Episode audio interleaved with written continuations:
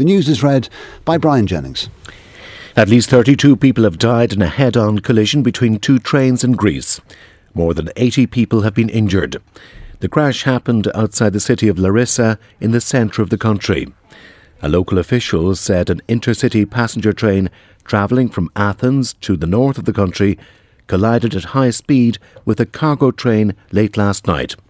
This passenger described the aftermath of the collision. The passengers were all relaxed, some were asleep, and suddenly there was a sudden boom.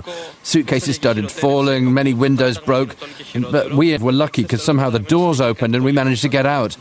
We could see in the other carriages passengers were breaking the windows to escape. The charity St Vincent de Paul has said it received 230,000 requests for help last year. It said the number of people unable to heat their homes more than doubled last year on the figure for 2021. On this programme, Nessun Vaughan, Vice Chairman of the Charity Social Justice Committee, said energy poverty had broadened from people on low income to those that had not previously had difficulties meeting household expenses. Many now are coming to us uh, for the first time. Some people who previously donated to the Society of St. Vincent de Paul, maybe people indeed who are in work and sometimes feel, oh, we don't help people in work. Well, of course we do. People perhaps who are on the working uh, family payment. So more and more people who are coming to us for the first time and who are very distressed. Businesses have complained about the impact of the housing crisis on their operations. In an opening statement due to be delivered at the joint Oireachtas Committee on Enterprise later, Chambers Ireland says the greatest challenge facing small and medium enterprises is the lack of available staff. It says this is down to the lack of affordable and appropriate housing across most of the country. Our business editor Will Goodbody. In its opening statement, Chambers Ireland said that with a small number of exceptions, all its members have housing as the main cause of their business challenges. It said the scarcity of staff and housing is leading to higher wage demands, which can't be met by employers, resulting in staff leaving and moving to a different area or getting remote jobs that allow them to stay in their community. Chief Executive Ian Talbot said this is having a tremendous effect on the productivity of the Irish labour market and makes it even harder for smaller and medium sized firms to compete. He said already across the country, large employers are buying up individual or multiple homes to house employees, and in some cases, large employers are considering buying entire estates.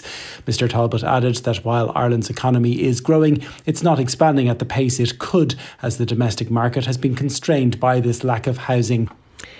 The PSNI has released four men detained following the gun attack on Detective Chief Inspector John Caldwell in County Tyrone this day last week.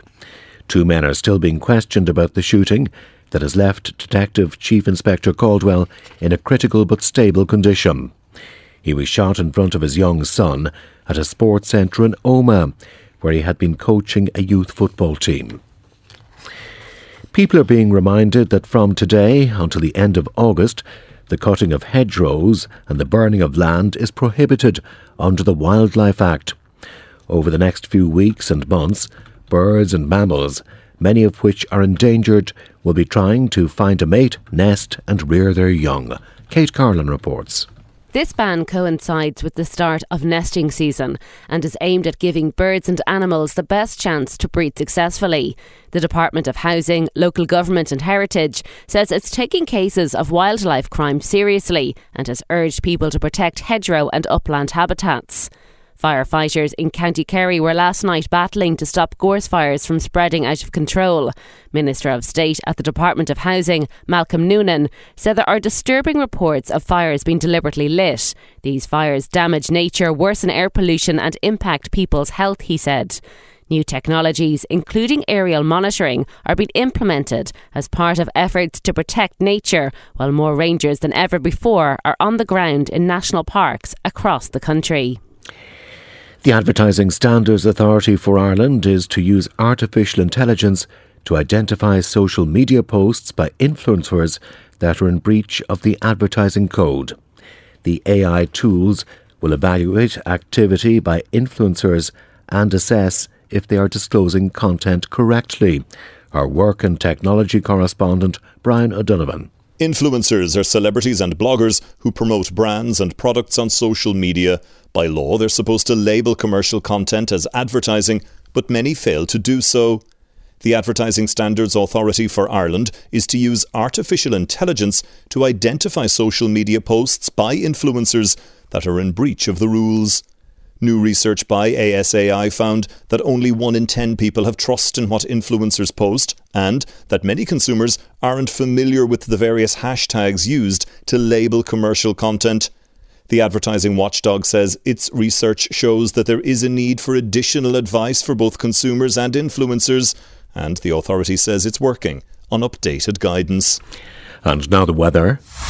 RTE Radio 1 Weather with Grant. Why not upgrade to an award winning Grant Vortex boiler for reliable and efficient home heating? Think heating, think Grant. Visit grant.eu. It'll be generally cloudy this morning with patchy rain in parts of the south and east. Elsewhere it'll be dry with sunny spells.